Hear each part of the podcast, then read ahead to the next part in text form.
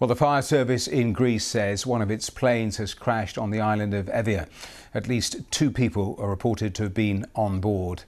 The plane was among at least three aircraft and around 100 firefighters battling with the flames on the island. The Greek Prime Minister has warned of tough days ahead. These just the pictures of uh, the moments before the plane actually came down.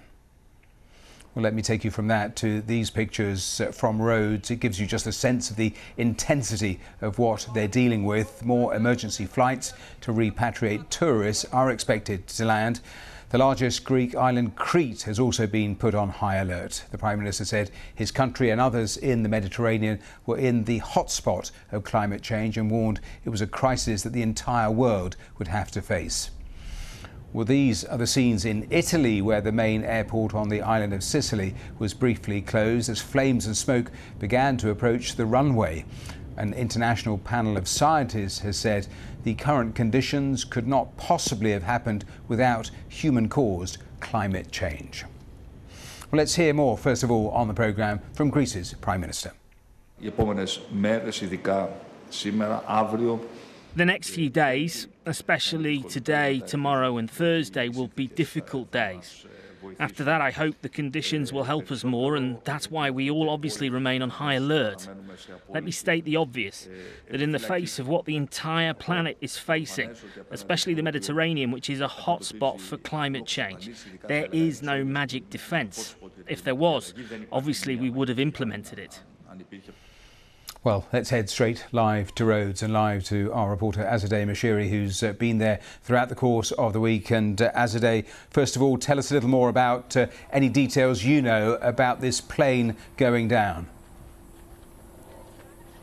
So I spoke to the fire service and they have confirmed that a Greek plane did crash on the island of Evia near Platanistos where there were uh, evacuations earlier today because a fire was spreading.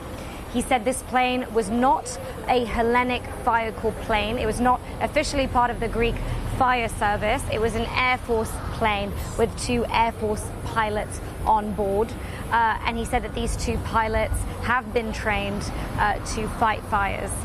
Uh, of course, this just emphasizes what the fire service has always said all along as well that as they respond to blazes, as they respond to fires, uh, that they, these people, anyone responding to all of this, is, is risking their life. And Azadeh, we were hearing uh, from the Greek Prime Minister talking about uh, what they're actually battling with. Is there any more help that's coming to, to help them from other parts of Europe?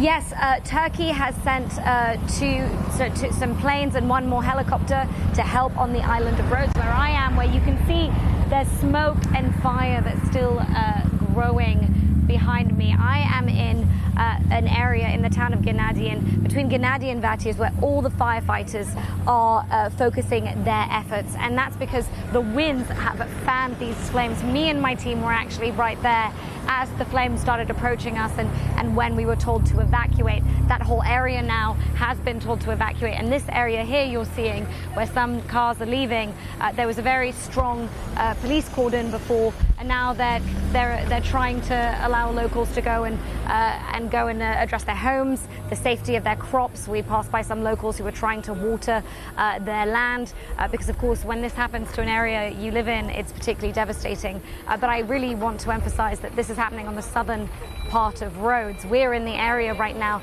that is the most affected by the, the fire on the island. Uh, and officials are reminding people that this isn't happening across all of Greece. This is happening uh, in certain localized areas. Uh, so, of course, that's why some flights are still coming in.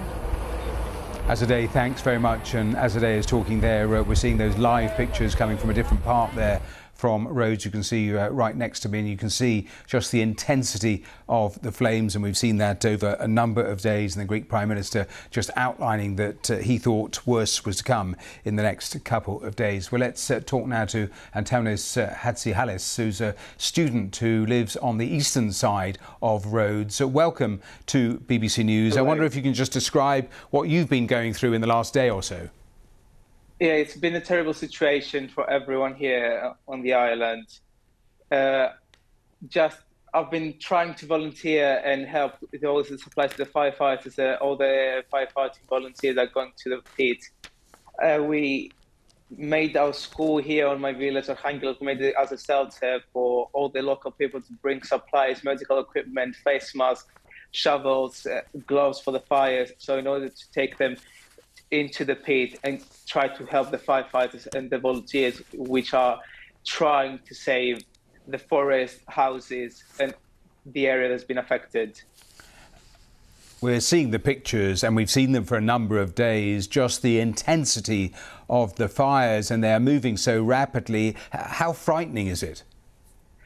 Uh, it's so frightening because at the beginning of the fire, we didn't have any any support from the local mayor or the regional mayor.